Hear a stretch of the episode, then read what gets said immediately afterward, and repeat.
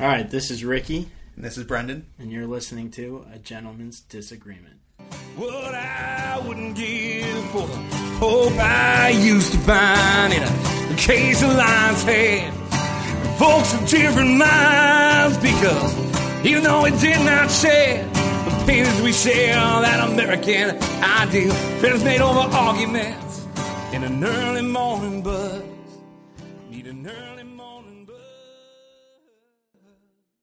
All right, Brendan. So here we are, Monday evening, August 23rd. You told me I'm not allowed to make any more small talk about the weather, but I just made it through Hurricane Henri. So I'm feeling, uh, well, I guess it wasn't quite a hurricane by the time it got here, thankfully. Um, but I'm, I'm feeling like that's a notable one. First, first almost hurricane to almost make landfall in like 30 years. It's a big deal. I, I kept waiting for it to hit. Right, it was like Saturday we thought it was going to be a problem, and then it was like Sunday we thought it was going to be a problem, and Monday it might be. It's actually raining right now. Maybe it's like outside as hard as it has been in three days, but you know, feel lucky. Uh, largely here in Boston, we weren't super affected, which is is good, obviously. Um, and certainly, you know, hope those people in Rhode Island who were affected, um, every, everyone's okay. And there was some, you know, flooding in Tennessee, we know. So, you know, anytime that we can kind of escape a natural disaster, not to take this in a dark place, but feel feel lucky to be able to do that. Yeah, yeah, definitely, definitely. It maybe dovetails a bit into our uh, into our topic this afternoon or this evening, just with you know all the pronouncements of what people should be doing in order to uh, to protect themselves from the impending doom of a storm that potentially is not coming. Yeah, and that's the the the COVID virus and the Delta variant that's you know back, not that it's ever left, but is back in our lives in a major way. So that's what we're gonna be talking about this week. It's another single issue episode. We went from you know very depressing uh, topic in Afghanistan and the withdrawal from Afghanistan last episode to the maybe just slightly less depressing topic of you know COVID and all of Different, depressing. yeah so not like uh not the easiest conversation to have either in terms of uh you know emotionally but also just like intellectually they're they're challenging conversations. And you know ricky like we since we started this podcast almost a year ago now we could have talked about covid every single week. And we've tried not to do that. We've tried to only do that when you know it's been like particularly notable in terms of policy or uh, health related reasons uh, because we know that people are sick of it, not necessarily what, what you want to hear. And at some point, you've been hearing something for no joke 18 months now, you, you start to tune it out a little bit. But with the Delta variant uh, really on the rise, particularly in, in a number of you know southern and midwestern states, um, and here in Boston, the the acting mayor Kim Janey just last week uh, instituted a mask, reinstituted the mask mandate for all indoor um, spaces in Boston, which will take uh, effect this Friday, August 27th. And Governor Baker looks set to require masks in school for all um, public school kids in, in the K to 12 grade. So, uh, what with the spike in the variant and the increase in mandates, and of course now there's debate over vaccine mandates uh, we did feel like this was you know a time where, where we couldn't just keep ignoring it or pretending that it's it's not happening it, it is happening and we felt like we should talk about it Yeah, and I guess throw into that, um, you know, very topical or uh, very timely. Our podcast recording, I think, just earlier this evening, they have um, approved. The FDA has given like a full federal approval to Pfizer's COVID nineteen vaccine. Um, so you know, there's going to be more to come on that, but an important development um, for a number of reasons in terms of how uh, federally they can start to mandate some vaccines in a way that they may not have been able to when it was sort of that express um, approval that the vaccines had had in the past.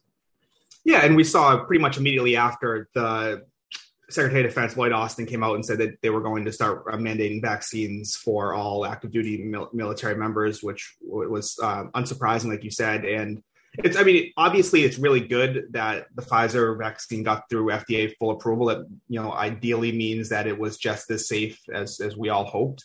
Uh, and there were at least a segment of the population that were saying like i'm not going to get this vaccine because it hasn't even been fully approved yet. And to me of all the reasons not to get the vaccine that was a fairly good one right like, you know when people say you know, look at all the other vaccines that we have, whether it's, you know, the measles or the smallpox or the mumps, right? Like those went through years and years of tests and approval before it got passed. And someone said, look, this vaccine was done in less than a year. I'm not totally comfortable taking it yet. Well, hopefully, if it's it has gone through the full testing process now, and we have the data is certainly better than it was previously, and the FDA approves it, doesn't necessarily mean I think a, a healthy skepticism of the FDA and government is always you know kind of warranted, but at least for me and hopefully for other people, this is like a a, a dose of of good news here.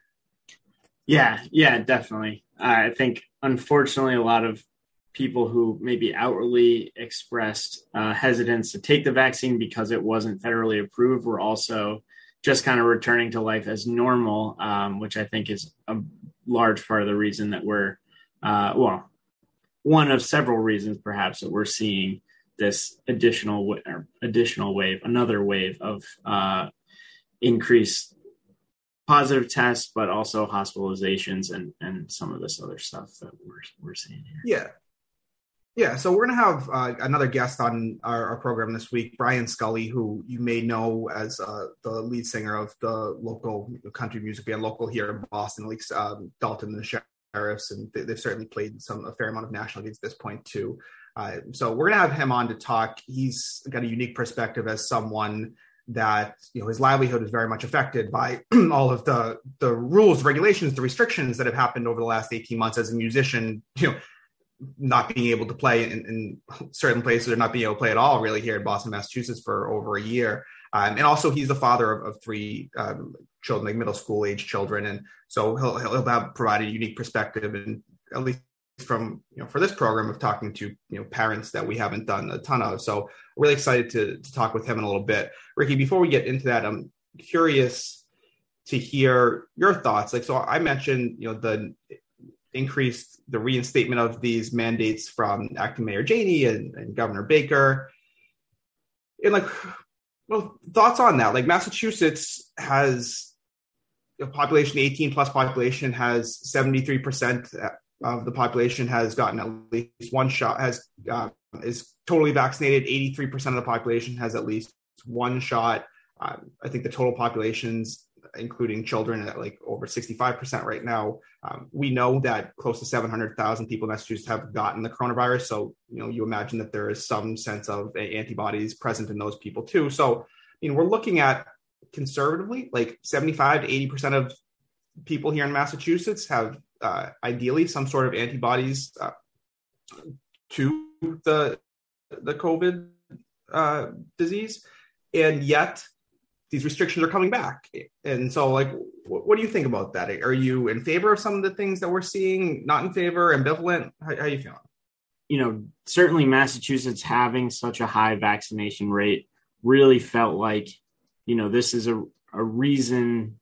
You know, part of the reason that we were pushing the vaccines is so that we wouldn't have to turn back sort of the clock on a lot of these things and being as you know having as high a vaccination vaccination rate as we are and still feeling like we need to turn back the clock. Obviously you know there are new things that we're learning about the delta variant but it it's definitely disappointing. I think the challenging thing about it um, more so than anything else is that once again it feels like we're not necessarily tied to specific scientific metrics um, that that are sort of readily comprehensible to people who have to kind of make sense of how their lives are changing, you know, over and over again every quarter. I think some of that, the nature of this vaccine, the variants, we're seeing breakthrough cases, although again there is like that that question of just like the marketing and communication right like we ne- we knew always that the vaccines were not going to be 100% effective. And so i you know you're often not seeing that like the the context of all right well where are we in relation to where the data sort of suggested we would be anyways? Like if if it's all in line then what are we doing? Is there really a reason for us to sort of panic or are things happening the way that they should be? Um, all of that being said, like things like mask mandates, if we're still able to to do mostly everything just with sort of the inconvenience of mass. And I don't want to downplay that. Like there is, you know, something lost in our ability to communicate with each other. Definitely, it's an inconvenience, but there are other reasons that masks are, uh, you know, kind of impact the way that we interact on a day to day basis.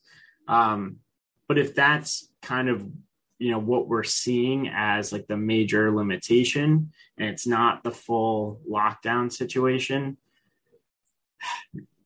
i guess i'm okay with it. Um but i think you know one of the reasons i'm excited to talk to scully is that like we've talked about this before like being a you know 33 34 year old kid with no kid i say kid intentionally with no you know real responsibilities no children um, my particular work is not, you know, gravely affected. It's it hasn't been that bad on me. So personally, selfishly, like these are not things that I've yeah had to pay all that much attention to.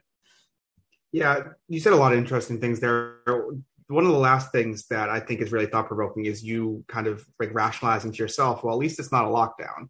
And that's true. But I think one of the fears that I had, and we've talked about this a little bit before, is the fear of government once they get power, which they often do in, in times of emergency, whatever those emergencies look like, they're they're reluctant to give a lot of that power back. And this is one of those things where you know they can get up there and say whether it's Janey or Baker or Biden or whomever, right?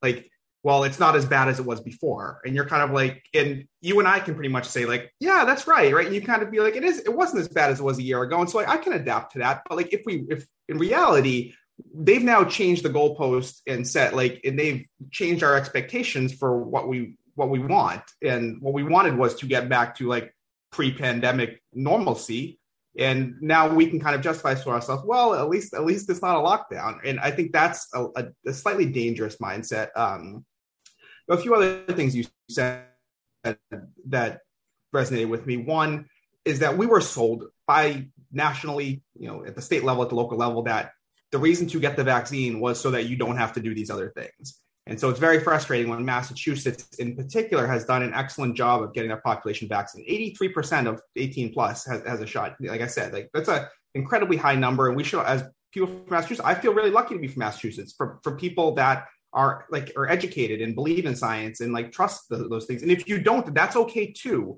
But I feel lucky to be in a place that I, uh, you know, I think is looking out for each other and, and ideally making themselves and their families, but also their fellow neighbors, fellow people in our communities, like safer. Um, and to for us to come out and like do everything that the government necessarily told us we should do, and then for them still to say that we're going to put these like reinstate these restrictions. That's the political nature of this, where the primary for the mayoral race in Boston is September 14th, I believe. So just you know, three weeks away and you know mayor acting mayor Janey has come out and put this mask mandate on. It's a bold move right? I mean certainly it could backfire and there could be uh, pushback against uh, an, an increased you know the reinstatement of these restrictions. Uh, but th- it's very hard to think that this is there's not uh, she didn't workshop this with her political team before before rolling out this mandate. Yeah and i mean that has been unfortunately the entire like saga of, of the coronavirus here in the US, but really, I mean, we've seen it unfold globally that like we can't just do the best thing based on the best science. It's got to be how do we how do I tailor this political message? And you know, and we've talked a little bit about the Boston mayoral race, but it's a it's a left. of left to like you know left of left field type type of race, and so you know she's playing to her her crowd right now with these types of um yeah you know with with this action. And so not and I and I don't necessarily want to say that like there isn't some cause for concern with what we've been seeing with the delta variant. And like we don't you know as massachusetts i think in many ways we have been willing to go a little bit further earlier. And potentially you're you know you could also that we're reaping some of those dividends today of of what of some of the actions that we took while other states kind of did it in different directions right so yeah, as much as I definitely hate the political nature of this, and I think you would be naive not to ascribe some of what is going on um, as political. I think it's also probably unfair to do a lot of kind of Monday morning quarterbacking of how people in power have to make these decisions with such limited amount of information. Um, and like, yeah, we're a state that is always going to tend on the cautious side, in part because of who we are politically. Am I, do I love that? Not necessarily, but potentially, do I prefer that to the alternative? I would probably say that I do. Yeah, that, that's a fair point, and like I don't want to minimize the the serious nature of the of the you know Delta variant or the COVID you know virus in general, and how it's disproportionately affecting certain people of certain ages or uh, racial demographics, and that people are getting sick and people are dying, and those are uh, I don't want to minimize that. It's absolutely true. I, I guess for me, it's more what I see as government overreach in the sense that, like I was saying earlier, they, they've asked us to do all these things over the course of the year, last year and a half, and as you know population of Massachusetts, we've largely done those things, and now it's they're again moving the goalposts or you know, ch- changing the rules or and and reinstituting these now. And if it was coming from private businesses or private institutions, then I would be okay with that because it's those it's their decision as a private business or institution, and I can either frequent those businesses or not. Like it, it's more like an individual choice from both the you know a business and a consumer point of view, as opposed to from the government and the fact the government continues to to you know change the directives and, and add, add, these restrictions yeah that's frustrating for me. Yeah that, i think that has been one of the more interesting aspects of the like the variety of responses that we're seeing because you know you could argue the same type of government overreach in the governors that are in texas or florida that are banning mask mandates or like not allowing any vaccine requirements. Um, but I think before you know we get too far down this path, um, now may be a good time to invite Brian on, get his thoughts on the situation both today and you know how he's survived uh, over the past year, year and a half.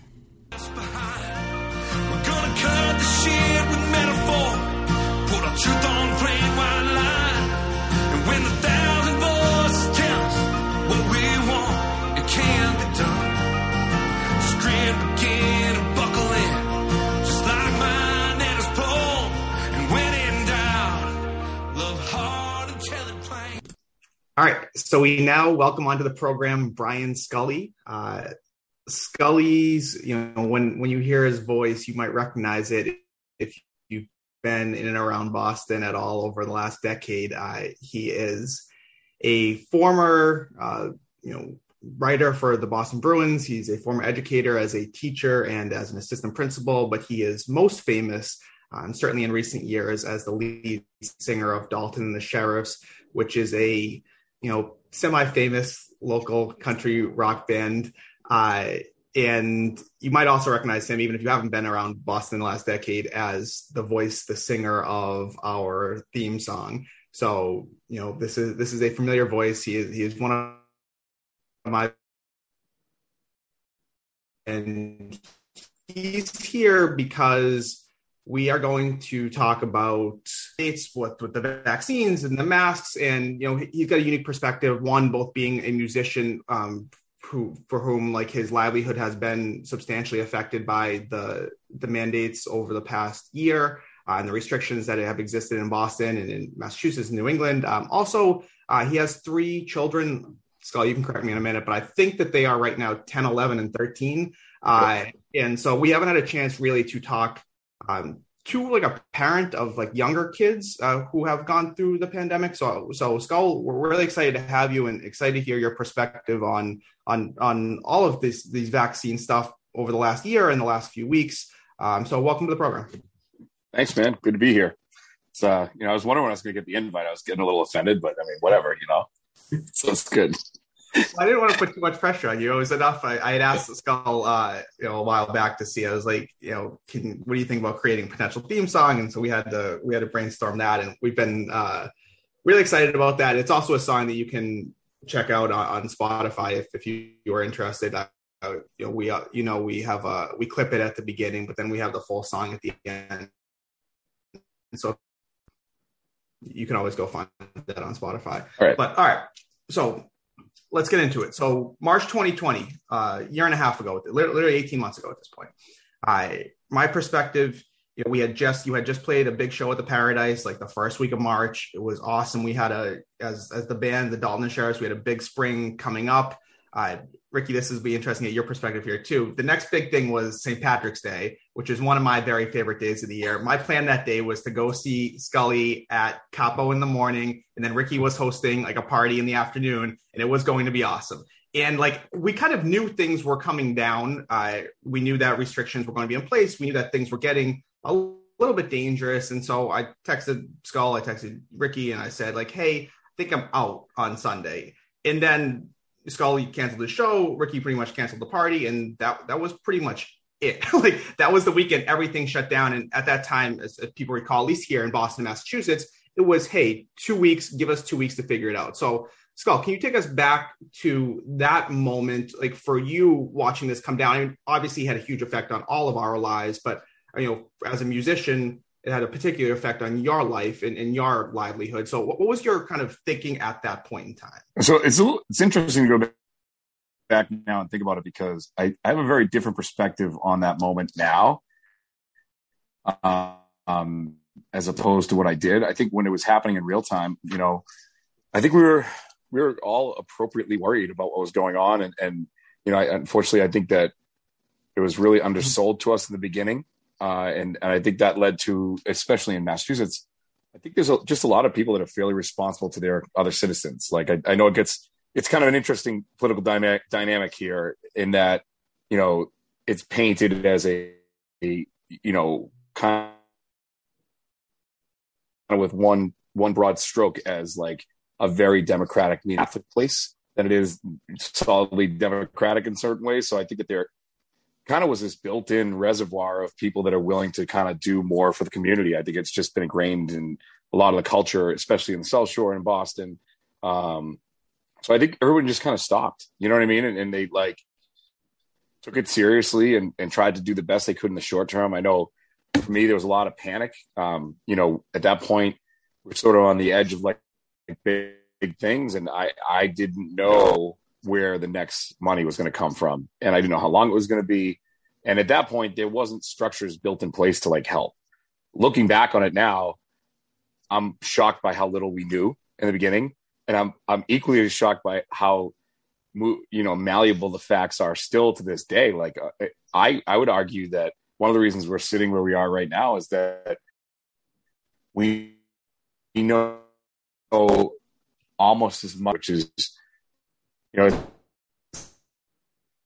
it's, it's, it's almost very little, right? Like it's been the actual virus is is dangerous. How dangerous, we're not really sure. Um, the cure for it is sort of, you know, we have an idea that the vaccine's going to work, but here we are getting ready to lock down again in certain certain respects, and um, the effect on how it affects kids versus adults, we still don't really have a great handle on that. You know, so from from now looking at it at this point, we're going into our third seeing their reality. And I, I, know Brendan has experience in education. And if you lose six months as a student, it's a big deal. And I think that this idea that at some point, our inability to know when it will end, we start to have to think about the things that will people will carry with them. Like I only go back to when I was teaching the first group of kids I had sort of came of consciousness during the aftermath of um, 9-11 and the way things are changed. So like for me, when 9-11 happened, it was one of the scariest things moments of my life. And, and you're wondering if it will ever be the same. And I knew it was like, like before and I knew it was like after. And I feel like the kids that I was teaching back in like 2006, 2007 were kids that sort of had their entire consciousness thrown off. And it, it for me, it varied by their exposure level and their risk level that they felt towards it. So there's some kids that were supremely affected by that day, and some kids that were blissfully unaware. I'm not sure that public schools are ready to handle a blanket bump like this in people's careers where every single kid is going to have a reaction to what happened, to not being in school, to being afraid. It's there's not going to be just like I knew somebody who was there, or I had ties to New York City, or I was, you know, I have people in the airline industry. It, you know, it was literally just like, or even back then, it was a, a big deal. You know, kids whose parents were sort of in the National Guard, and then all of a sudden it became real for them, and they were going to serve their country and stuff. So I just there was pockets of kids affected at that age. I can't even imagine the rise in you know anxiety issues for kids this era. I think that that's I think a lot is made of like millennials being millennials, and then you also realize like I think there's not enough study being done to like the effect of a new world. You know, it's not just the digital age; it's it's the idea that that the world is not separate from the world. I know that's not the most eloquent way to say it, but like you know, here was we were in America thinking we were in this bastion of you know we're safe here. Like there's things going on in the world. We'll play the world's policeman. I just think for a lot of kids that changed on that day, and I I, I can see it in my own family some of the, the issues that we've had just getting our kids to stay connected, to stay focused, to have a goal. It's it has not been easy, and I I don't know that we're prepared for some of the things. And I think that you know, much like we didn't know in the beginning how long this would be, I don't think that politicians right now and policymakers, if there are any left, are thinking about three years from now, five years from now, when these kids that are currently in fifth and sixth grade start getting out into the world and making their own choices. And, you know, I, I just think it's going to be the, the effects of this are going to last maybe a generation and a half. I, I could see this being as impactful as the development of OxyContin was to our generation. And, you know, the way that people kind of self medicated over anxiety. I just, I, I get, I get very nervous about what's happening next.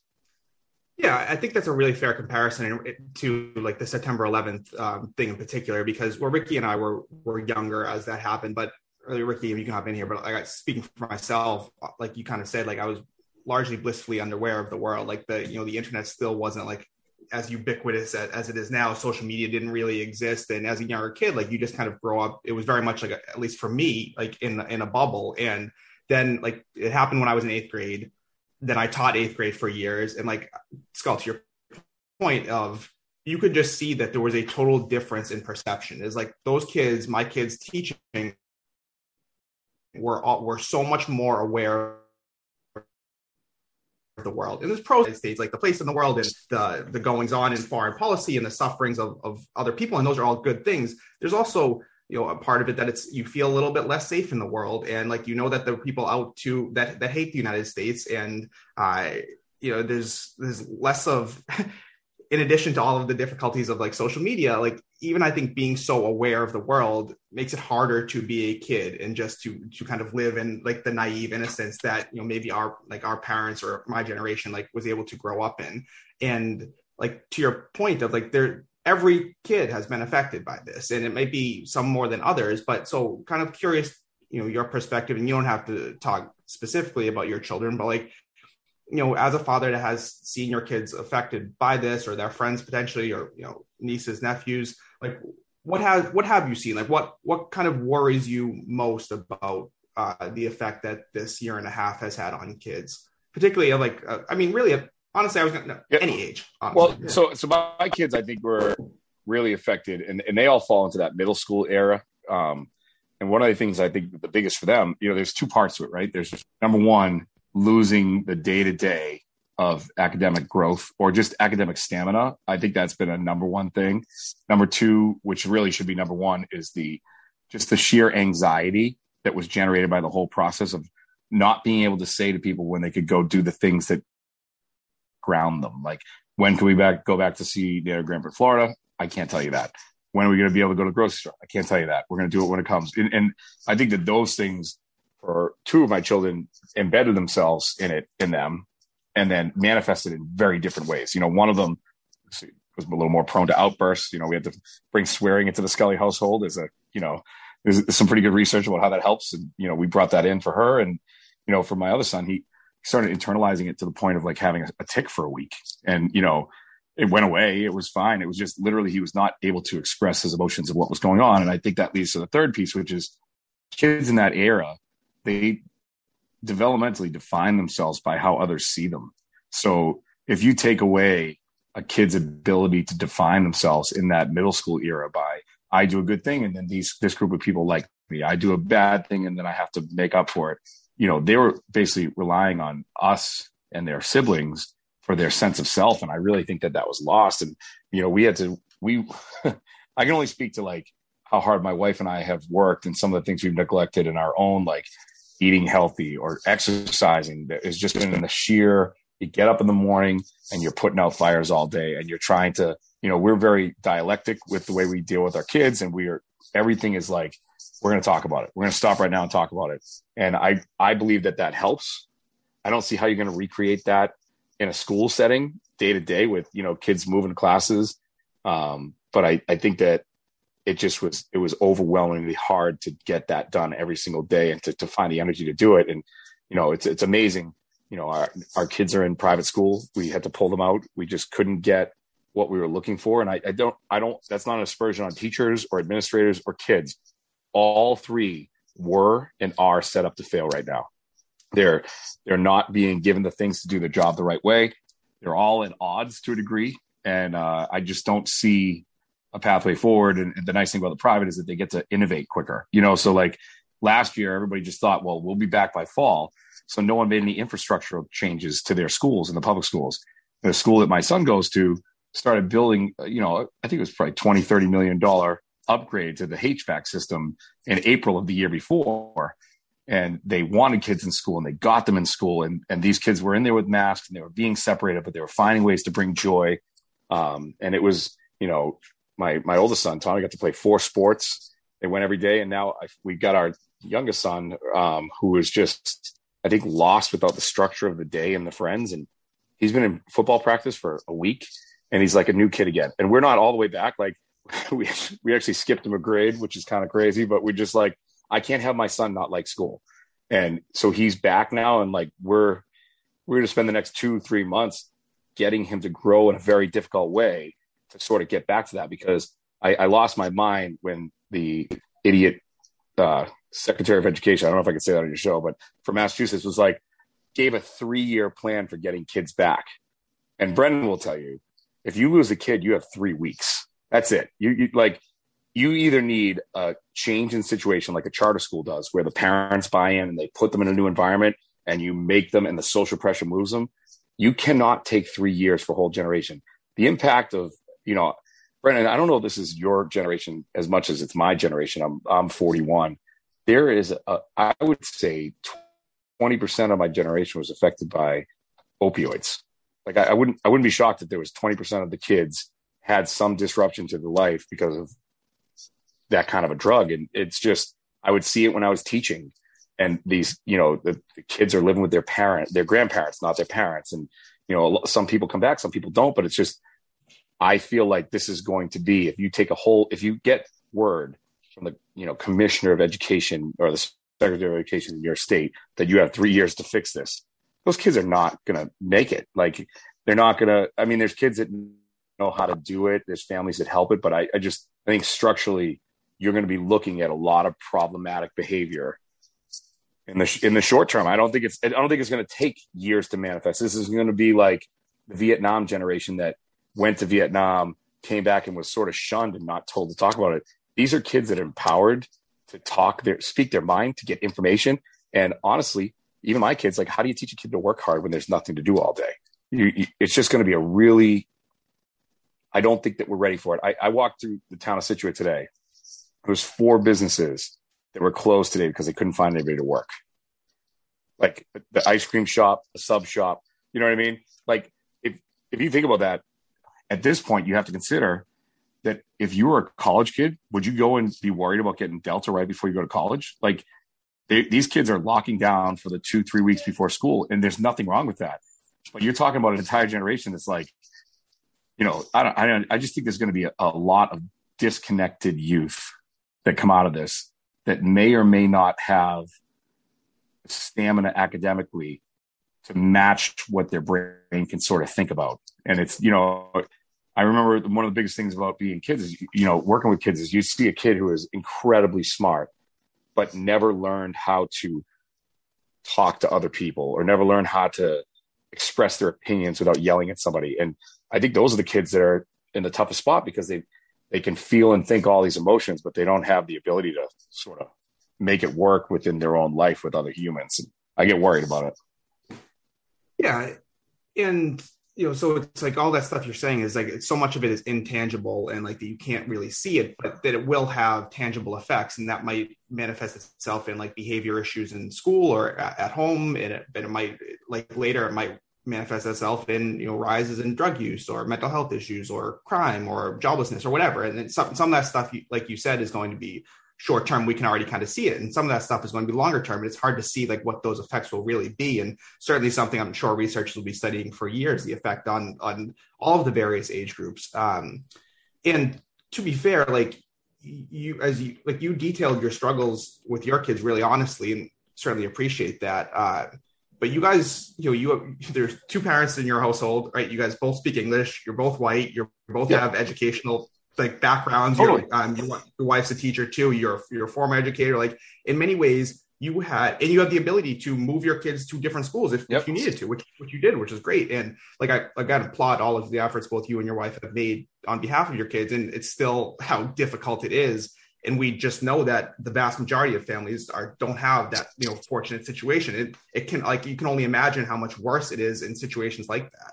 Oh, it's I I think that and this is going to sound, I have no scientific basis for this, but you know, when kids started playing shoot 'em up games and they were disaffected after 9-11, I, I do think that that, that idea of like, it, it was something that you could do creeped into society and maybe it doesn't creep into everybody. And, you know, I don't want to get into a gun issue here, but the reality is, is like when we were growing up, mass shootings was not something I ever thought about, right? It was just not something that I worried about.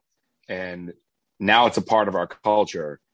I just wish that there were still policy people in government, the people that were career policy people that understood that every action has six outcomes as opposed to one outcome. I was having a conversation. I, you know, I have a family member that was very high up. I don't want to name him because I, I don't want to like whatever.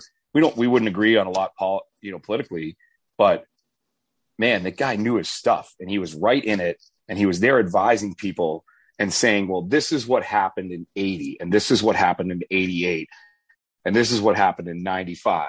And I think that, you know, you that kind of historical accounting seems to be gone from policy. And I, I wish there was someone there being like, well, this is what happened when we, we went through Vietnam, and this is what we happened in, in 9-11, and just providing some of that insight and thoughtfulness to the fact that we are we're on the front edge of this problem. We are not on the we're not solving this problem we've created our response has created other issues that we're going to have to navigate. And I don't even think that a lot of the people at the highest levels are even thinking about the problems that they're creating. And I, I think that as we go back into school, I was so pissed. I couldn't believe it. You know, I, I have had a major issue with the governor in our state for, for the way that he has said one, one thing to one person and then gone and done the other thing. And he spent the entire summer saying he was not going to have kids go back to school in masks. And on Saturday morning of this or Friday morning of this week, rather than him come out and sit there and say, we're going to do this because I'm getting pressure and this is what the right thing to do is, or the Delta has changed. We have to do this. He sent Marylou Sudders up there to say that kids now have to be in mask in a week, right? Without, you know, I think he maybe had the, the education secretary be the person who actually delivered the message. Then Sutters talk about it behind the scenes, which has been his MO from the beginning. But he's sitting there like, do I really have a problem if there's masks? Pro- I mean, personally, yes, but can I live with it? Absolutely. But tell me in June that that's a possibility. Don't spring it. Don't say on a, on a Monday, we're not doing this. And then say on a Friday, we are doing this. And then don't be the one who said it. So it's like, if you give me enough warning, I can sit here and coach my daughter around this whole thing. And, but the thing, Brendan will, will get a chuckle at this, but I don't know if I always go back and read the policies just because there's always something hidden in there when this guy's up there. And uh, I don't know if you saw. Do you see what the rule is for how they're gonna fix the mask situation? No. It's it's just everything is always like start at the top, realize that what you're doing is going to get challenged legally, looking at the makeup of the Supreme Court and realizing that you're not going to win eventually, and then foisting off that responsibility to private businesses and all that liability and everything goes down there. So here's the scenario on September, if this gets passed, which it has not yet, but it's their intention, when the kids go back to school, everyone's in masks.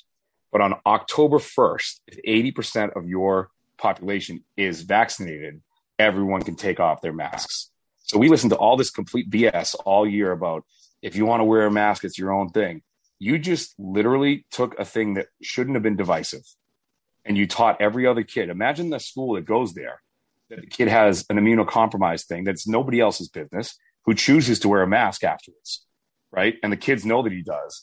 And then someone, they hit 79% instead of 80 and are all going to look at that kid and be like, well, you're still wearing a mask. Like literally, you just made it like we're a competition now. Can we get 80% of our cookies sold and we'll all get a, a half day and a pizza party? And I just, I couldn't believe he did that because he's literally now, instead of mandating, instead of saying, you know what, I'm going to test out and see if a law from, you know, the, from the smallpox era still stands. Uh, no, I'm going to put it on the backs of nine to 12 year olds, or I guess it would be 12 to 16 year olds to go out there with their parents and make the decision. And then if they have the peer pressure to get it done, that's what's going to drive it. And I think that that is just just some of the worst leadership I've ever heard of. I can't I can't believe he's doing. It. I, I read it and I was like, you're putting this on the backs of families again, and 12 year olds and 16 year olds, and and it's it's not what it is. Like, come to me and say, hey, guess what? You're going to get vaccinated, and this is what he did with. I don't know if you saw the flu vaccine thing, but he made he he made everyone get the flu vaccine by December 31st. So there's a big crush during COVID. Every kid had to have it. Letters coming out, and the letters are insinuating literally from the school nurses, like, if you don't do this, we're going to report you to DCF, right? So my family, I'm like, I've never done it. I happened to take the one that was like 10% effective back in like 2004, and I just never did it, you know? So I just pushed it off, pushed it off. We get to December 1st. I said to my wife, okay, well, we'll go get them. Like, I don't really care at this point. It's a little safer to go out, whatever. So we go make the appointment. We go down and get it the next Monday, he removed the mandate because it was not legal and he was going to get sued. So he just took the whole thing out, and all of a sudden it was not there anymore. No, no, no formal apology, no nothing. Like it was just gone. And like that's what I worry about with this is like you don't you don't want to you know the, the legislature doesn't want to hold Baker accountable, and Baker wants to blame the legislator for not you know creating laws that they can go behind. And the reality, it's all just trickling down to us, and it's just it's it's very very frustrating because it's like so what do i do do i go send an email a strongly word worded letter to the editor you know what i mean and then like end up as like somebody like i'm a crazy person I, I, I just you know i in the end i'm just like have to like make myself go to bed and not write letters. You know it's like i don't think that's write it and put it in the supposed to be out. Exactly exactly. So i just I, I it's just such a lack of leadership will to lead.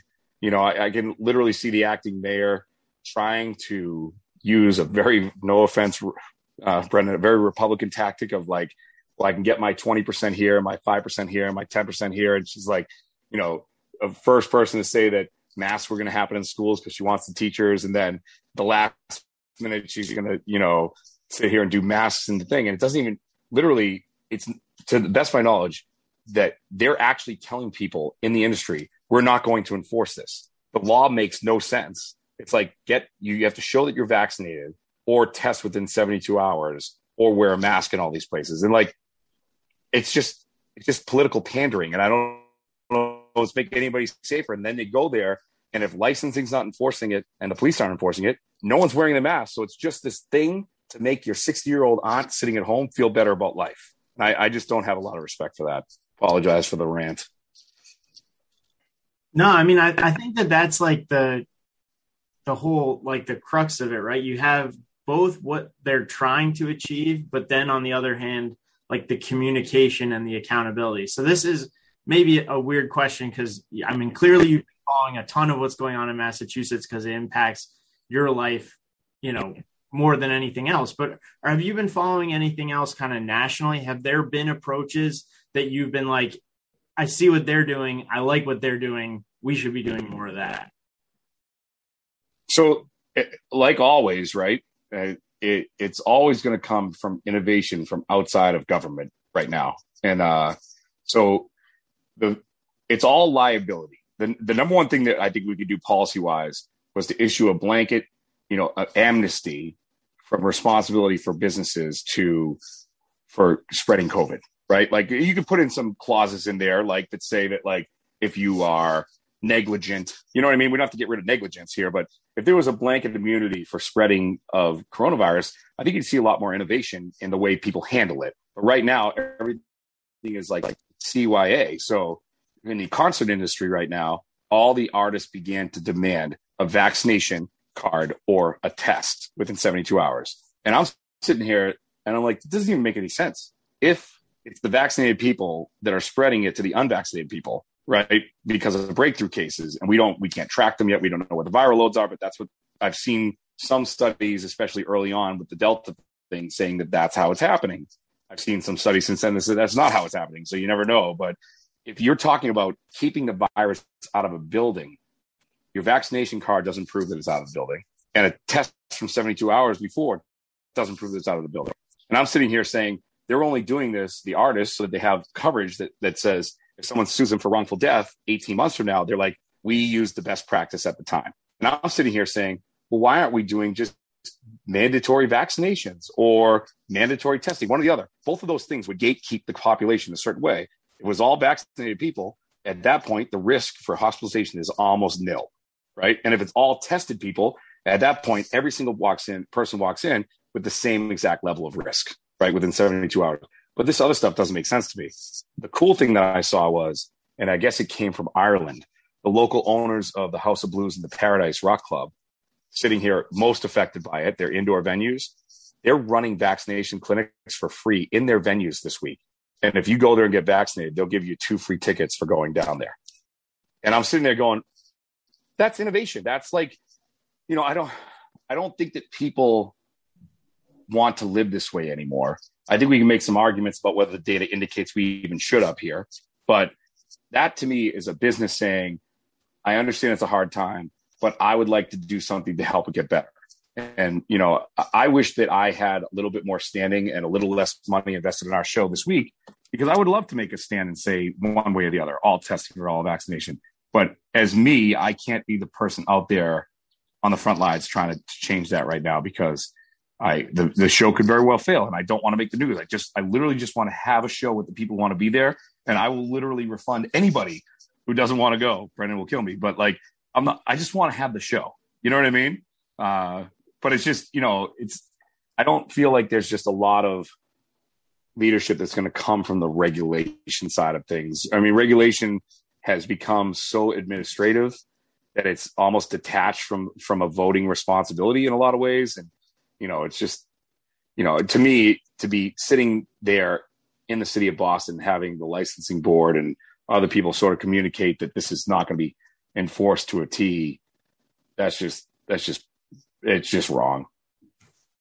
So the show Skull referenced is uh, this upcoming Friday at the Leader Bank uh, Pavilion down in the Seaport, and, we'll come back to that show at the end. But so, you know, Skull, you weren't able to play here in Massachusetts from March of 2020 to really May of, of 2021. And so, do you want to talk a little bit about? I mean, and this is kind of, I think, your frustration with the communication, whether it is you know the former mayor Boston Marty Walsh or the acting mayor Kim Janey or um, you know, Governor Baker the whole time, and certainly we could take this all the way up to the the leadership at the, pre- the presidential level under you know particularly the Trump administration. Um, but the the moving goalposts. And in, in some sense uh, you, you kind of understand it. And you alluded to this earlier of like look we, we didn't know. We we still don't know a lot of things. So like it's been a constant evolution of what we know or what we think we right. know. And we're you know trying to get as much data as possible. Uh, but i know it's been frustrating certainly last year at least for you of like those 14 months where you weren't able to play. And as i said at the beginning and as a teacher at the time we were told two weeks give us two weeks to figure it out. And obviously that as you know as a teacher that turned into the rest of the year and then all of all of last year for for many schools uh, and then as you know bar and restaurant owners those the regulations constantly changed and as a musician like you you weren't able to play for 14 months. So uh, like i said uh, in some sense you understand it where it's I mean, unprecedented for this generation of leadership to deal with an issue like this, and so you you understand like that science does change and, and evolve and we should change our policy to go with science. But i know there's been a lot of frustration certainly from a communication level at least with our leadership in terms of how the goalposts continue to move whether it was from an educational standpoint or from a more like business oriented standpoint. Yeah so i think that that's it's really just a lot has been made about how media and certain politicians have changed the narrative on this, but I actually think a lot of that instability of truth came from not being upfront about the scientific process. Like people were saying that they know things every single day to try and achieve an outcome.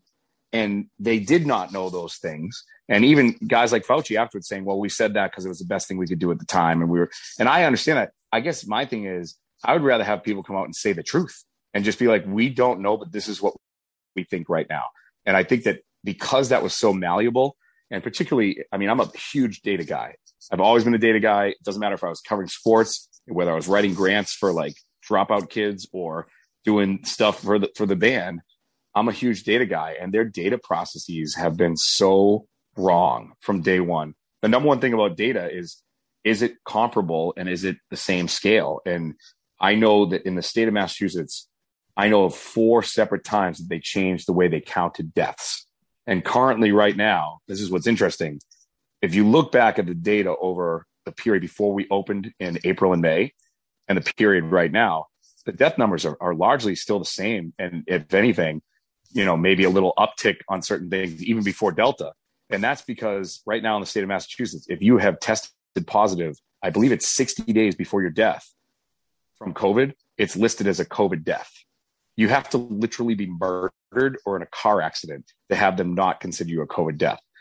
So no matter what you do, like I'm sitting here saying these these are important things because right now this week has more cases and more hospitalizations, I believe, than this week last year when we were still locked down.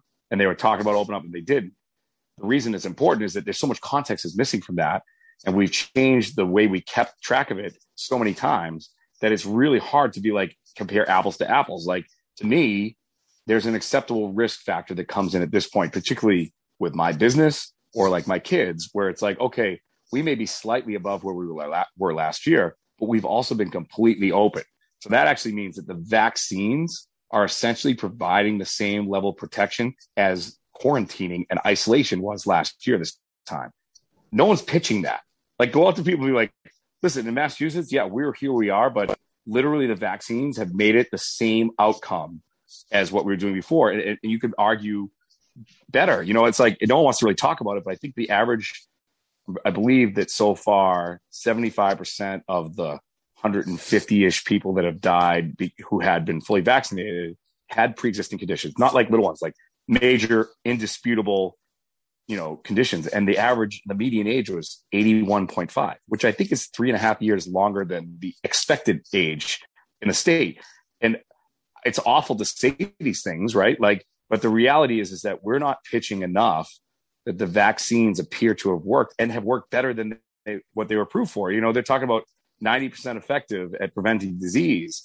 It seems like they're actually operating at even better than that in some cases. And you know just the, the whole narrative has been around sort of political outcomes. I mean, if there's no special election, if they held the special election when they were supposed to, you know, four months ago in Boston, I don't think there's any chance that there's masks right now.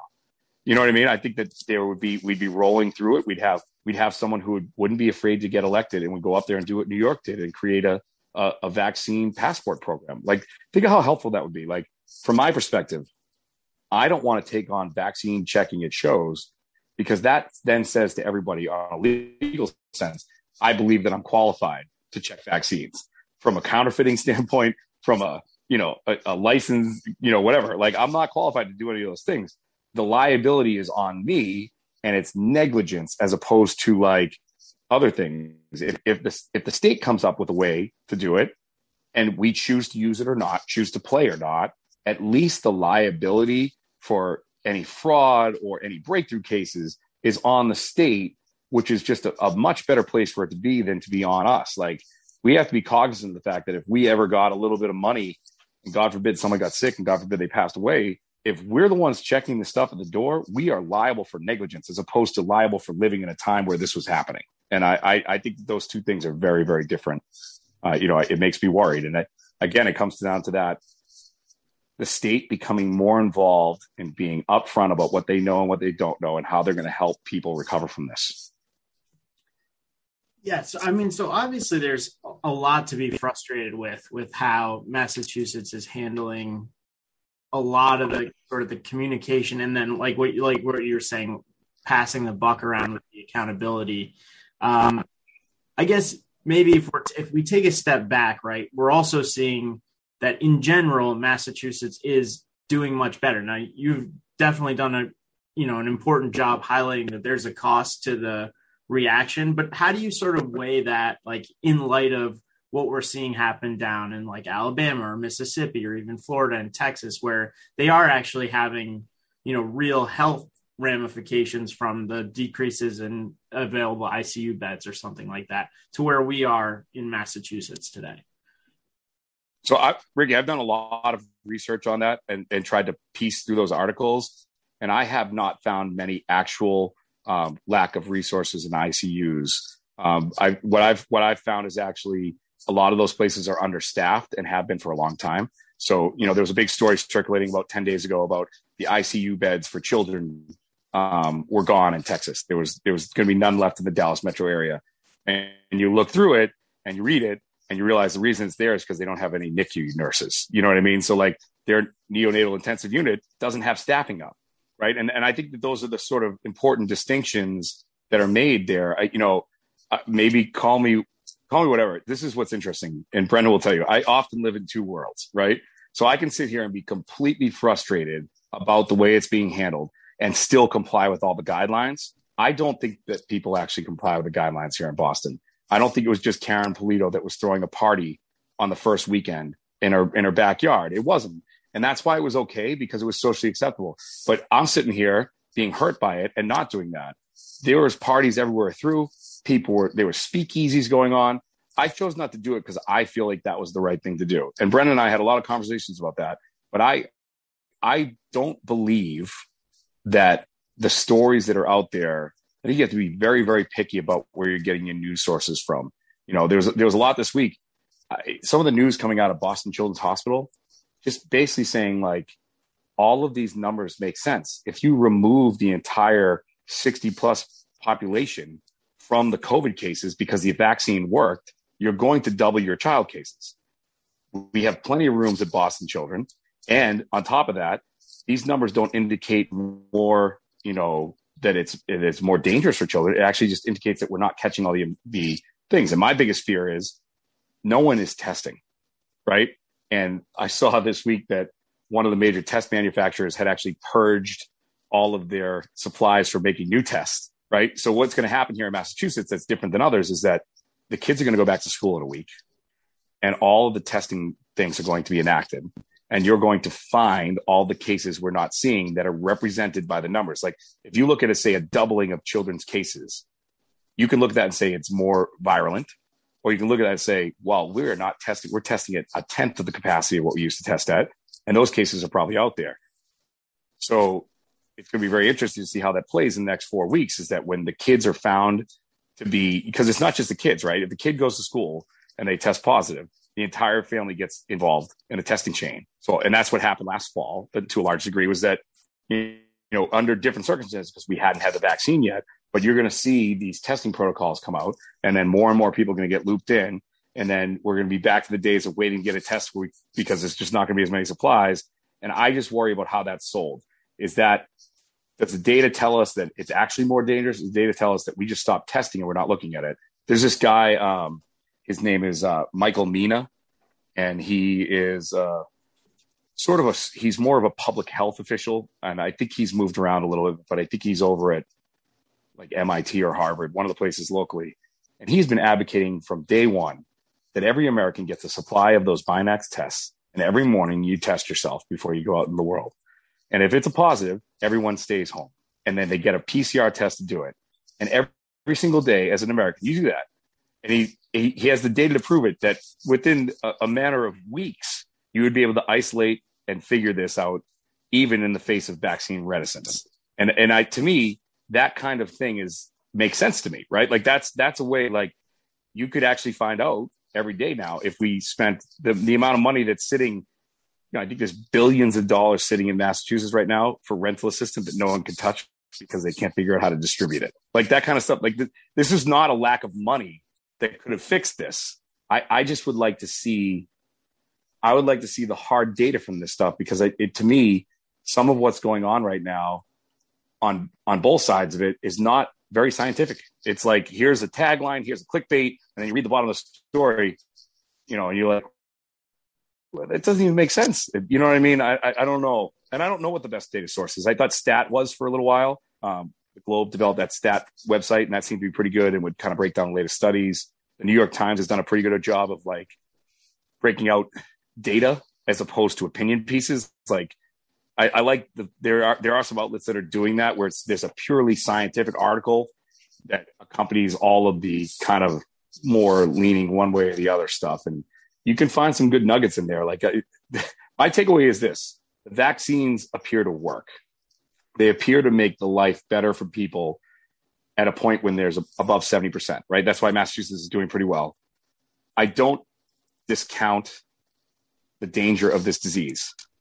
I don't discount the inequities that have caused different people to have different reactions to it that are more severe or less, whether it's health. I mean, to me, it's, it's Brendan, it goes back to education where this is a public health failure as much as anything else, where it's like, you know, I, I if you're not healthy, it's going to hurt you. You know what I mean?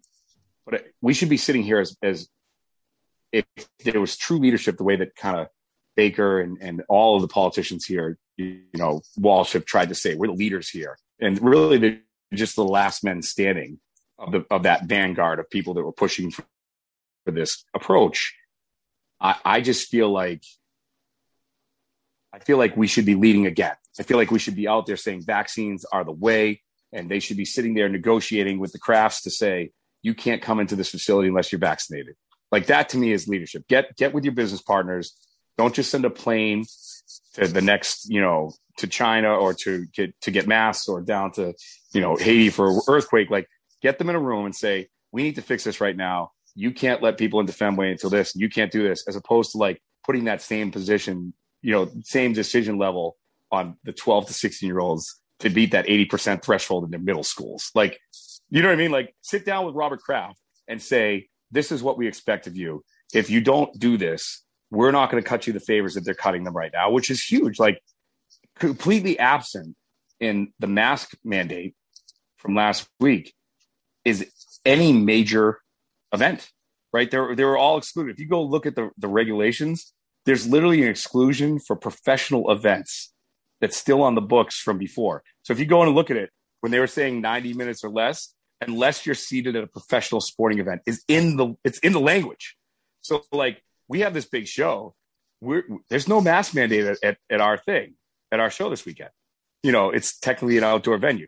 But like instead of putting it down on us, like get those people in a room, tell them that this works, tell them you need some help, create a vaccine passport, create incentives, not this stupid lottery. Like, like just get out there and do some real work. I was sitting at the Chicken Box House last weekend. They're shutting down Boston and still running the bo- the seventy million dollar "Come to Boston and Visit Us" ad and go back and support your, your restaurants at the same time. They even bother to pull the ads from traffic. So I'm sitting there watching on the bottom. It says bottom of the thing. It's running, you know, mask mandate in Boston. The, the commercial is like, "Come to Boston and visit the restaurants." Like, they, they, it's just ridiculous to me. I don't know. It, I'm sort of uniquely positioned to be like a little bit negative about all this, but like, I just want real data. Like Brendan will tell you, I, every day for the first six months, I would download the data and work it myself because I didn't understand what the hell they were doing with it. So I don't know. Also, had nothing else to do for like those six months, so it wasn't like he he was doing that instead of doing something else. And to be fair to him, he couldn't. They, he wasn't allowed to do anything else. So, Scott, let's talk about that. Uh, how did you how did you end up surviving last year? Uh, the the good graces of our friends. You know, uh, it's we we have a, a, a group of people that have given us a career. It's it's literally it's a very Boston story. We don't have a record label. We don't have anything. We just have a bunch of people that like to drink and go sing songs. And uh, those people came together in a variety of ways, some big, some small, but all important. And uh, you know, we we created a company. We sold some shares to some people, um, you know, and, and tried to create, you know, a, a Patreon that didn't suck. So that you know, there's actual benefits to it as opposed to like, give me money, but feel better about it. You know, it's like Kickstarter, only you'll feel better about yourself. So this this was like, you know, real real business, and uh, you know, we we had a couple people reach out in really big ways, you know, and help us during important moments. You know, it, I would say there was at least a, a dozen times where the decision to pull the plug on the band was real, despite all the help that we're getting. And then someone would come through with something that was unexpected or a new avenue would open up. And, you know, I think we tried to be also supportive of people. We did a lot of streaming. Um, I didn't want to charge for streams because I didn't feel like we ever really charged before. So it was not like I don't want to go out and do some streaming concerts. So we did a lot of Instagram lives. And I think that a lot of people became they got to see my family in real time while I was like singing from my living room, and it became a thing to do together. You know, four or five nights a week, and I think we kind of we managed to still build our culture and move forward. But you know, it was it was hundred percent on the largesse of our friends, and we appreciate it because we should be dead right now. they should be Dalton, Dalton should be dead. And how's it been? And we're all thankful that you're not uh, literally and figuratively. Uh, how's it been being back over these over the summer? So, like I said, we started back in May. It's been about three months. I know it's been kind of a wild summer for you. And so, Ricky and I were talking before you get on. And is there anything Ricky had this idea? Like, is there anything that you appreciate more aside from the fact that like you get to go do your job and do what you love? But like, what's what's it been like over over the course of the summer and kind of being back in front of people again? I think the number one thing. I mean, we've always been a very interactive band with people come to our shows. We've always built relationships. I feel like a lot of those relationships got deeper, and some of them got deeper over Instagram or messages or emails. And then I think the best part has been seeing random people come up to us and talk about how they were impacted by us playing still through it or couldn't wait to see us again or new babies. Like I, I just feel like there most of it was just people couldn't wait to officially be out most of the kids come to our shows we were partying for nine months before we were ever, ever legal legal to do it. You know what I mean? But for us coming out to these shows, it was like, okay, this feels normal, and they were very excited to be back. But I, I really, I just enjoyed the interactions with the people after the shows and before the shows, and you know, talking to them about things that happened during pandemic and you know how it how it affected them. And I, I just I feel like we we really grew a community. You know, I, we were talking about this before. You know, we're I think we're 31 t- 3,100 tickets into our show at, at, the pavilion. And previous to that, I think we had only ever recorded 900. you know what I mean? So like, I don't, I said this to Brendan before. I'm like, minus the pandemic, are we doing this? Maybe not. You know what I mean? So it's like, I, I have to be very careful about the, uh, the whole monkey's paw angle to this thing. Um, you know, that people are behind us right now and they know that we were hurting for a while, but you know, I don't want to give credit to COVID, but it's, it's definitely different than it was before what an obscure reference that is. I don't know if anybody else listening to that is going to get that monkey paw reference that he just made, but if you do, and you please reach out to me because I'll be wildly impressed. Uh, so let, let, let's talk about that, the show this. So it's this Friday, Leader Bank Pavilion down the seaport. Uh, you said we've sold you know, 3,000 plus tickets at this point, which is cool. If people tell us about the show, tell us, tell people if, if they still are interested in getting tickets for themselves or, or their friends. Well, how, how you know, I, I think that one good thing is that we, we have a very young crowd. And I, I would say our vaccination rate of our demographic is probably one of the highest out of anybody. A lot of kids that are in their first jobs or still in college. And uh, for a lot of people at that age, you know, vaccination was expected. So in terms of how I feel about things, I feel like most of the people are treating themselves right and doing the right thing. Uh, it's also open air, which is cool. And there's actually some tables in the back that are completely open air uh, outside of the tent. Um, it's no, we shouldn't be able to do this. We shouldn't be playing this venue. There's just a lot of good people along the way that have led to this point, and a lot of Brendan will tell you just kind of risks that we all took. You know, my wife and I, particularly Brendan, you know, helping out and just just like we took a lot of risks to get to this point. We we basically had the idea of trying to kill the band for the last four years, and like we didn't want to know if we were just hanging around, you know, be the guy at the barbecue at 45 being like, oh, he plays in a band, and then you like play at the local bar. Like I will totally play at the local bar, but I will not lead that with that as my persona. You know what I mean? So um, that very well may be my future, but I will not be driving around like acting that way. So uh, we just kept going one step to the next step to the next step on buildings.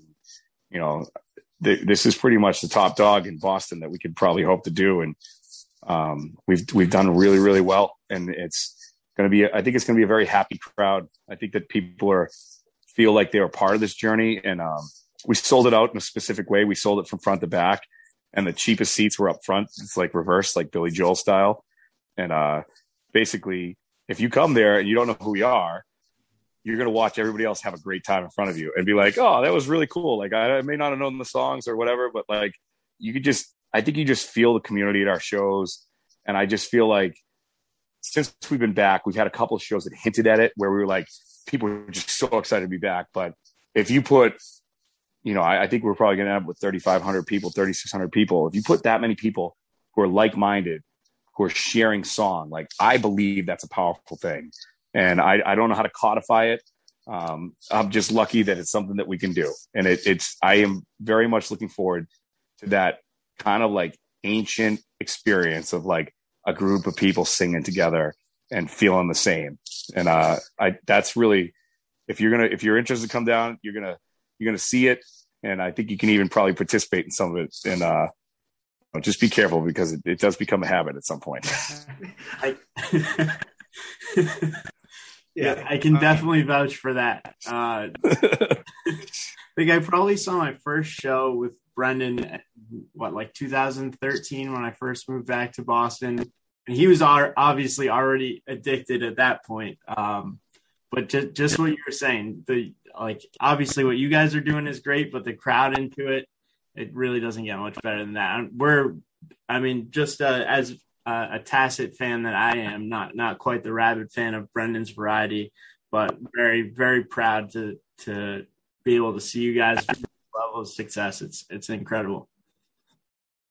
Yeah, I, I, feel like that's what everybody feels. They feel like they were part of this, and and it's kind of like the one thing about Boston is you can't fake this stuff, right? So like they were a part of it. That's the only way it works. You can't sell this story of like you were here. Like we did a commercial, being like, "Thanks for helping us build this."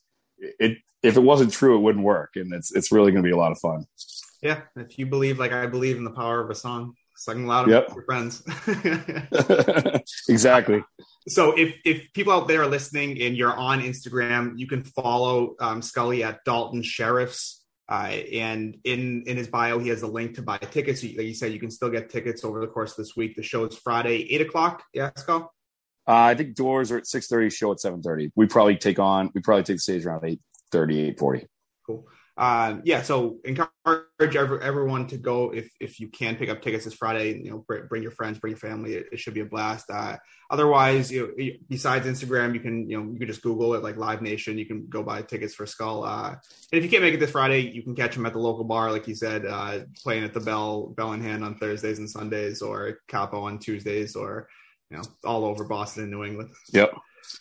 Oh, I, I just want to say thanks for having me on because I feel like I've, I've sated the need to write a few letters with this conversation. Like, I feel like I was heard, you know, like it, it this podcast is going to be a way to express my views in, in a way that's acceptable to my soul. Look, we're just trying to provide like a vehicle, an avenue.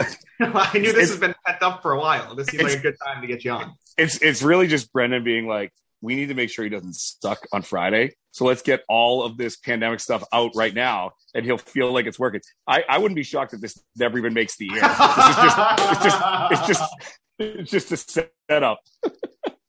it needs he just needs to unburden himself. I always tell him he's got to have like a clear mind, like going going into the big shows. And so this is just an happening. Ricky's not even here right now. It's just like an animatronic Ricky in the background. It's just pre-recorded. People helping people out here.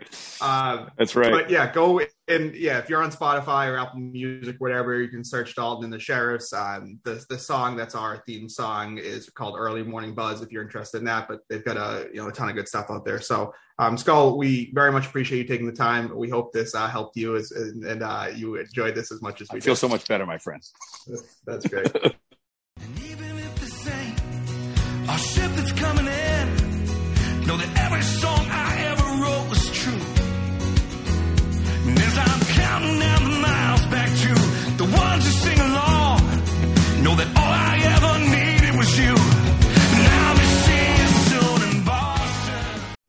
so it was really good to have Skull on. We appreciate uh, him joining and, and, sharing his perspective.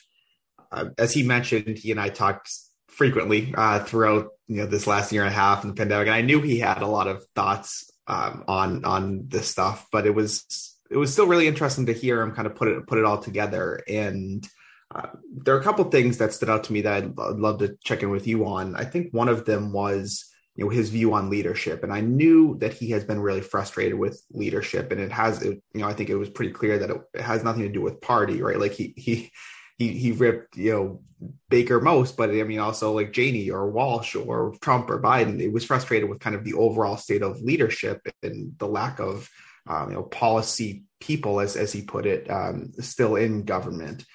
And so i knew he was frustrated with leadership but i thought what was interesting was that it wasn't frustration from like a Monday morning quarterback perspective, like you had kind of talked about, you know, in, in the opening. Like it's it's really easy to do that uh, for all of us, especially like as we get more data and more information. We know that our politicians are dealing with this stuff, you know, for the first time in the moment. But Skull's frustration, which I think definitely resonates with me, was in my opinion was kind of two pronged. It was one the lack of transparency in, in communication and the lack of really honesty in communication and then the lack of uh, like data based uh, solutions to these problems. And so for someone that's really prides himself on being a good communicator and being data based uh, i guess it's, it's not surprising to see that those were his frustrations. But i think those are fair frustrations. And i, I think those uh, are frustrations that like i said are kind of like with all levels of government. And if we talk about failures of government, I think those are fair things to say and don't feel like revisionist history of, of it's more just being like, you know, real leadership would have would have been more transparent from from the beginning and more honest about what we know and what we don't know. And and that has continued till you know through today with these variants and like the changing circumstances. So uh, I thought those criticisms were interesting and, and fair. Yeah, yeah, and I think building on that, just sort of the desire for people not to want to take the responsibility in either direction. So whether it's, you know, enforcing some type of vaccine mandate or trying to put in place some type of testing requirement, um, trying to like push it off onto uh, onto businesses or you know individual institutions without really empowering them to do anything about the rules sort of so to speak. Um, and then you know as the guidelines evolve i think we have learned it's always a trade-off. What, whatever you're doing is a trade-off you know we potentially and it's i mean it's like that with every with every policy measure certainly but here it's it's really highlighted because people experience it you know viscerally every day.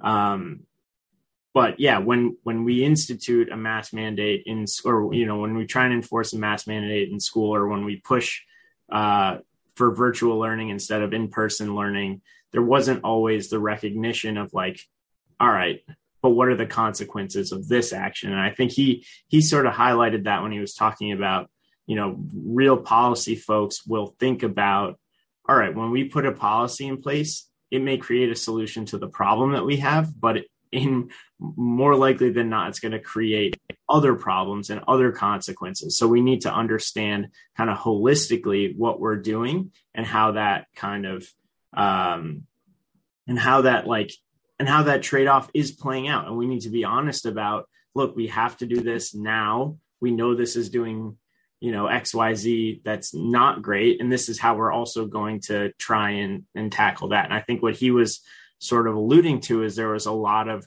short sightedness almost that we got to handle. All right, we'll do this for this specific problem, or we'll do this to like quiet this particular political outcry, but there's no recognition of what the kind of all right but then what's next? Because once we've done this we've created you know uh, we've opened a new bag of worms.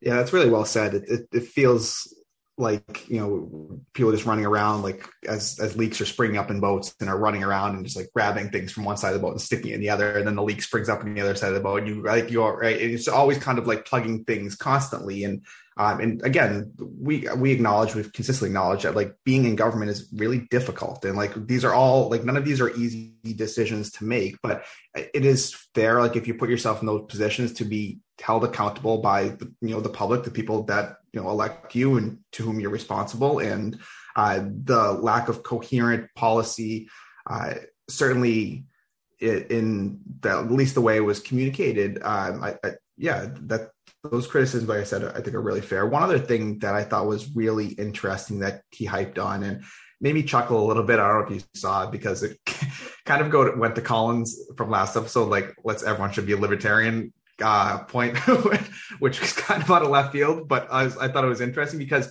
I think two of the things that Skull was talking about that maybe he didn't say explicitly, but one was like his philosophy, at least to me, I don't want to put words in his mouth, seemed to be like, hey, government should have gotten out of the way a little bit more, and that, you know, for to to allow businesses to try to innovate in how they solve the, these problems and how to try to deal with keeping you know their their customers their their employees safe but also being able to still run a business. And so it was kind of that element of it but also you know, and he acknowledged this, where he's in a position, fortunately, where he's able to move his kids around, and he's been able to move his kids around into different schools to put them in the best position to succeed, which is which is great. I mean, to me, that's a longer conversation, but it's a it's a school choice conversation, right? And it's I think one thing that came up consistently for me in like listening to him was just like the you know empowering people as um, businesses, as consumers, as uh, students and parents to make the best decisions for themselves and their families.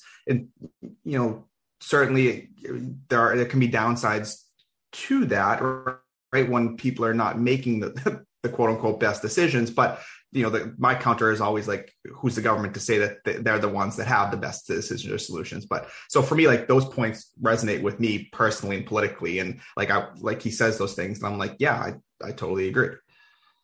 Yeah, I mean, I think I think his point was actually a bit subtler. Like he he mentioned, uh, I forget the the gentleman's name, but sort of the idea that you know what would really empower us to make the right decisions every day is if everybody woke up in the morning and took a COVID test and made decisions that were informed based on like actual some level of like understanding what your particular situation was, right? So I think that you know the idea that businesses should have a little bit more freedom to operate and to potentially adapt to um, the situation as it fits them, I think is is actually a, a totally a fair one. But I think we have to recognize that in so many ways, individual businesses or even small communities are not necessarily equipped to make informed decisions in face of uh, a disease that doesn't recognize borders, doesn't recognize walls. And so just because you're potentially doing the right thing in your own situation doesn't necessarily mean that you're kind of if everyone does the right thing doesn't necessarily mean that the situation will improve if we don't have that added information of like what's actually going on where is this thing and how do we you know because i mean at the end of the day the vaccines are unquestionably our our greatest uh, path to a somewhat normal life. But while the disease is still spreading and you can argue in massachusetts that that level of risk should be tolerable what's happening here should be okay but in other parts of the country I think we need to understand that without that additional level of understanding that probably can only come from a top down, like everybody gets tests every day, that may be a role for the federal government, right? Like, I think there are ways that we can kind of figure this solution together and it doesn't have to be you know either one or the other i think that's a, a really interesting point and i think it actually kind of melds those those two things that scully and that what we were talking about was that like the role ideally of any level of government should have been to be as honest and transparent as possible and to gather as much data as possible and to communicate that data as effectively as possible to the citizenry. And clearly there was a failure from all levels of government to do that. And then when you compound that failure by then having government mandates, which seem detached from data and like really informed, uh, you know, science based uh, solutions, then then there's a lot of frustration. And but I think to your point, like that would be the ideal of government collecting the data as they should and, and, saying that here are the best practices and meeting like like skull said with you know the Krafts or like business leaders in the community. Um, and you've said this before where when we were talking about the the success of the vaccines like and how rapidly they were produced at, at the beginning right? Like the public private partnerships are really like the the ideal. And so i guess uh, I want to echo what you're saying is my my continued railing against big government doesn't necessarily mean that I think that government doesn't have a role to play or like shouldn't exist in this in this space. It's more like can we meld what government can do best as the role of kind of like you know the umbrella the overarching kind of top down thing with all of the things that you know um, you know the innovation that the private sector provides and so uh, i think skull was kind of trying to say that and that's also what i think you and i can probably agree on there.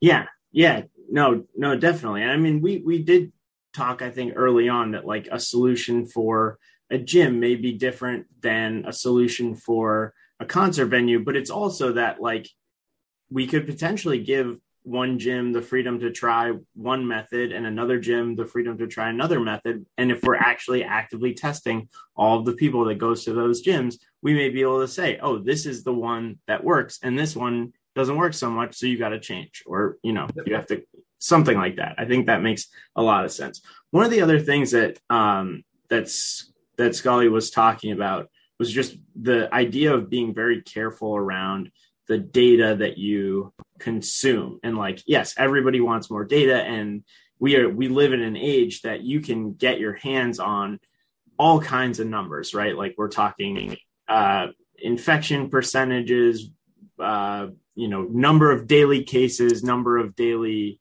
uh tests. There's all kinds of information that you can find in a variety of different places some more reliable than others. But even among the reliable sources um, I think we know that data in general is used to tell a story. And I think one of the big challenges that we've faced is that in many ways the narrative for for a lot of these the so-called story around covid has already been wit- written and we've seen it be written and rewritten over and over and over again, right? Like last March, it was first, you know, we're praising uh, Cuomo and some of the Northeast governors for really taking some of the lockdown steps. And then two months later, we're finding out that actually in those states, they have some of the highest per capita death rates.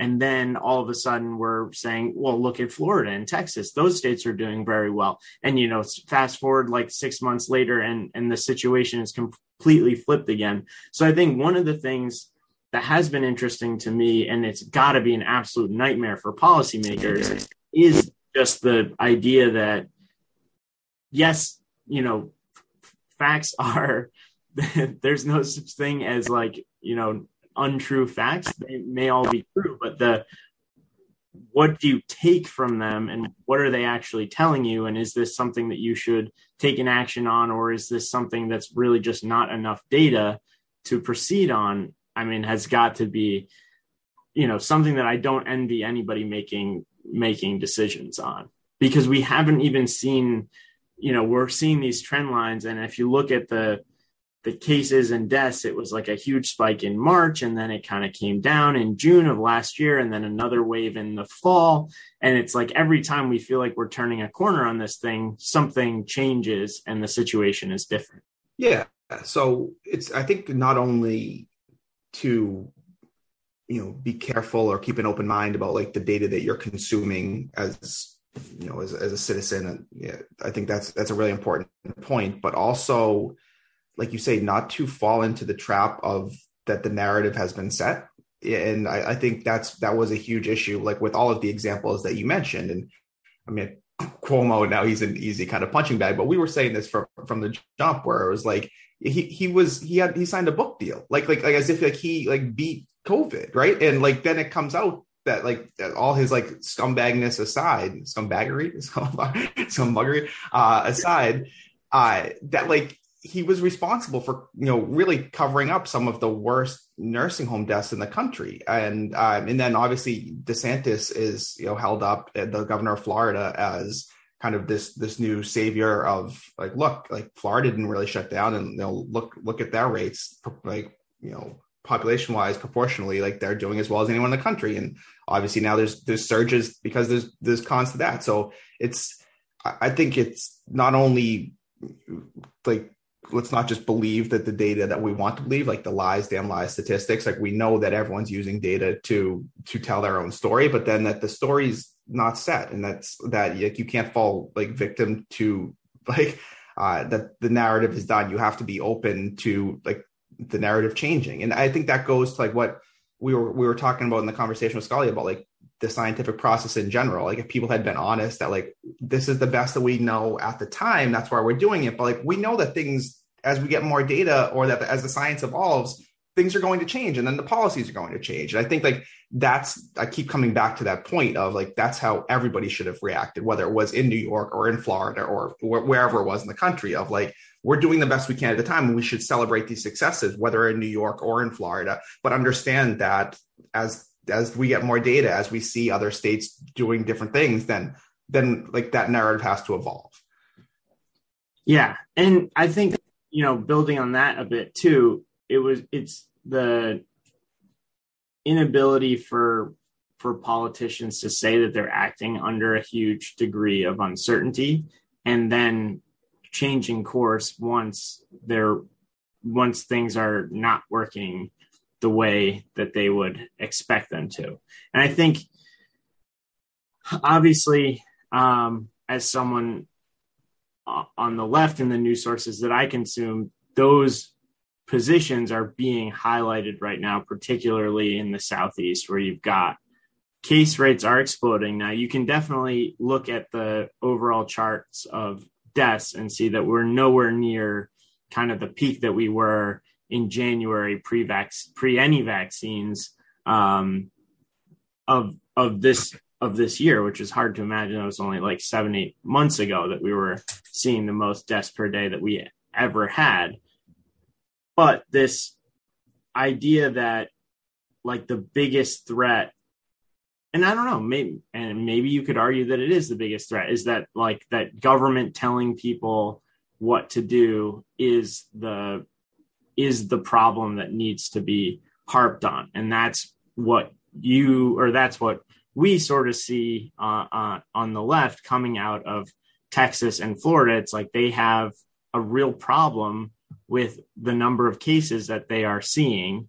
Um, and they're still kind of doubling down on no vaccines and no masks, which is, I think, it's it's just hard to understand because I remember that we talked about like that Atlantic article, the liberals that can't quit the pandemic, and and you're sort of like, okay, but now now we have a vaccine that was you know brought to market by you know, by and large by President Trump and and the right, and we're not getting the uptake in those areas that you would expect would should theoretically be least skeptical of it given who was kind of behind the who was the driving force for the vaccines. Yeah i don't know if you saw this but trump did a rally i think it was in alabama last week and he, he told everyone to go get vaccinated. He got booed. Oh really? Yeah. I did not like in yeah no it's like why like I, I really don't like the cognitive dissonance of of all of that of like i'm gonna go to a trump rally and kind of believe all of these you know falsehoods that he's telling me. And then when he tells me to go get a vaccine to like you know because he thinks it's it's safer that i'm gonna boo him and like not believe him now.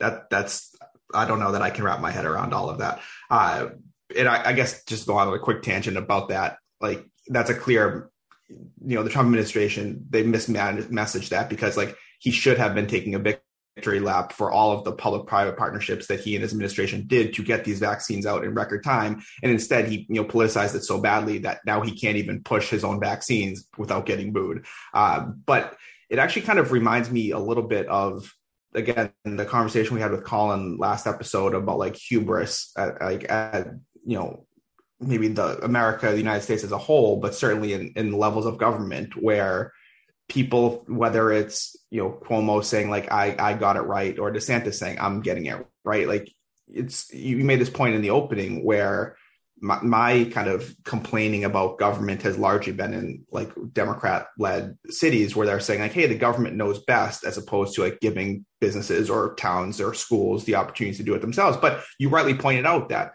whether you know in Texas or, or Florida like Abbott or um, DeSantis, they're not giving local control either, right? Like they're saying that we know best, and that like we're not going to allow your your school or your town to put mask mandates on because we have decided as as a, as you know as a government as an individual that we know best. And, and I think Trump was the worst example of it being like, hey, this is I'm the one that is going to, is the only one that can solve those problems. But Biden didn't run that differently either, of kind of being like, I'm the only one that can do certain things. And maybe that's just, you know, you have to have that level of arrogance or hubris to run for certain positions, right? Like you do have to feel like I am the best. I am the one that's most qualified to solve these problems. And so that's kind of built in. But when it, when that becomes now I know best for you on either side, I, yeah, I don't like that. Yeah, no, no, definitely.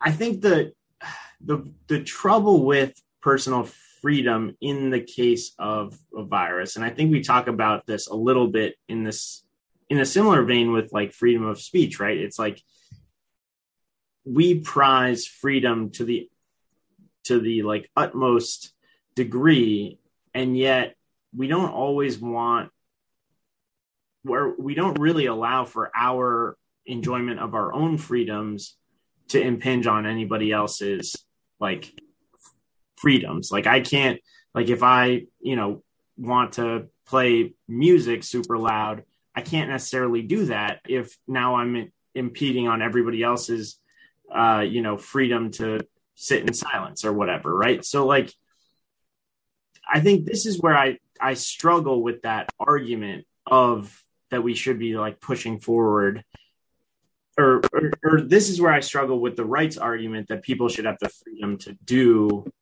what they want and make their own decisions for their own body. Where it's like, yes, okay, maybe you could do that, but now you have to live in quarantine and isolation because you're not sort of playing by the rules of everybody else, and you're potentially impeding on other people's freedoms to live safely or you know wh- whatever. I don't. I guess you know philosophically how do you how do you square those two things yeah i mean i'm gonna like echo some of the themes that I, I said earlier where it doesn't bother me that if you decide in the public school system or like at least at at this point at, like with the public school say umass right that if you decide that all umass students have to be vaccinated and that you know Suffolk or BC or Harvard or BU, all of whom have done this, are going to mandate you know vaccines for their populations for for their student populations. I, I think all of that makes sense to me because at that point you've given individuals, say 18 to 22 year olds, you know, young adults to make their decisions. Hey, do I feel comfortable taking this vaccine for any number of reasons?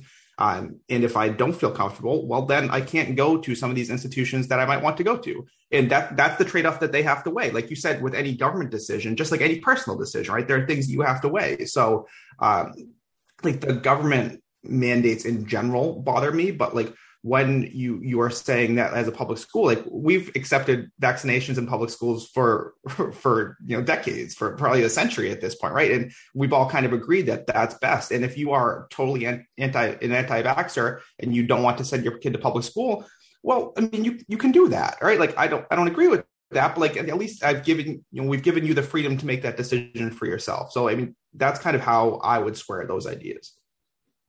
I, I think that makes a lot of sense and and I guess the the back end is like like we've been saying sort of throughout this episode is then how do you empower individual institutions to kind of enforce or yeah or or even just to like monitor that all right the policies that we put in place are actually effective.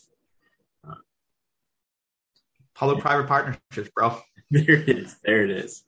All right. Got well um, I think yeah, as good a place as any to to call it. Um, hopefully, you know we're we're on our way down for the number of uh, the number of these COVID based episodes. But uh, I guess I guess that is. I hope this is the last one we have to do. Yeah, this is definitely.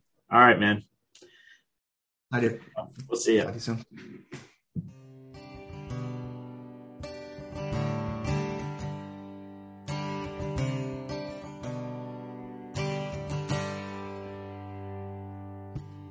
We stay up all night on Garner Avenue, debating all the issues of the day. No agenda, not yet. Talking heads, running around till we forget where it was we began. Some mornings you were away, some morning left your ego bruised. But what I wouldn't give for the hope I used to find in a case of lion's head.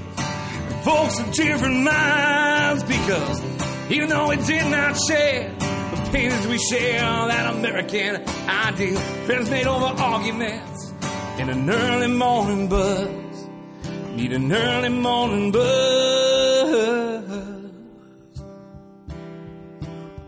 Learn the hard way that to those who would die upon that hill, quiet truth is better than a rain. Somewhere along the line, we seem to have forgotten the value of sometimes being wrong. Some mornings you're aware, some morning let your ego bruise, but what I wouldn't give hope I used to find in a case of lion's head.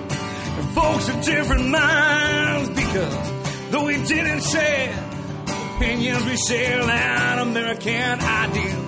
Friends made over arguments and an early morning buzz. I need an early morning buzz.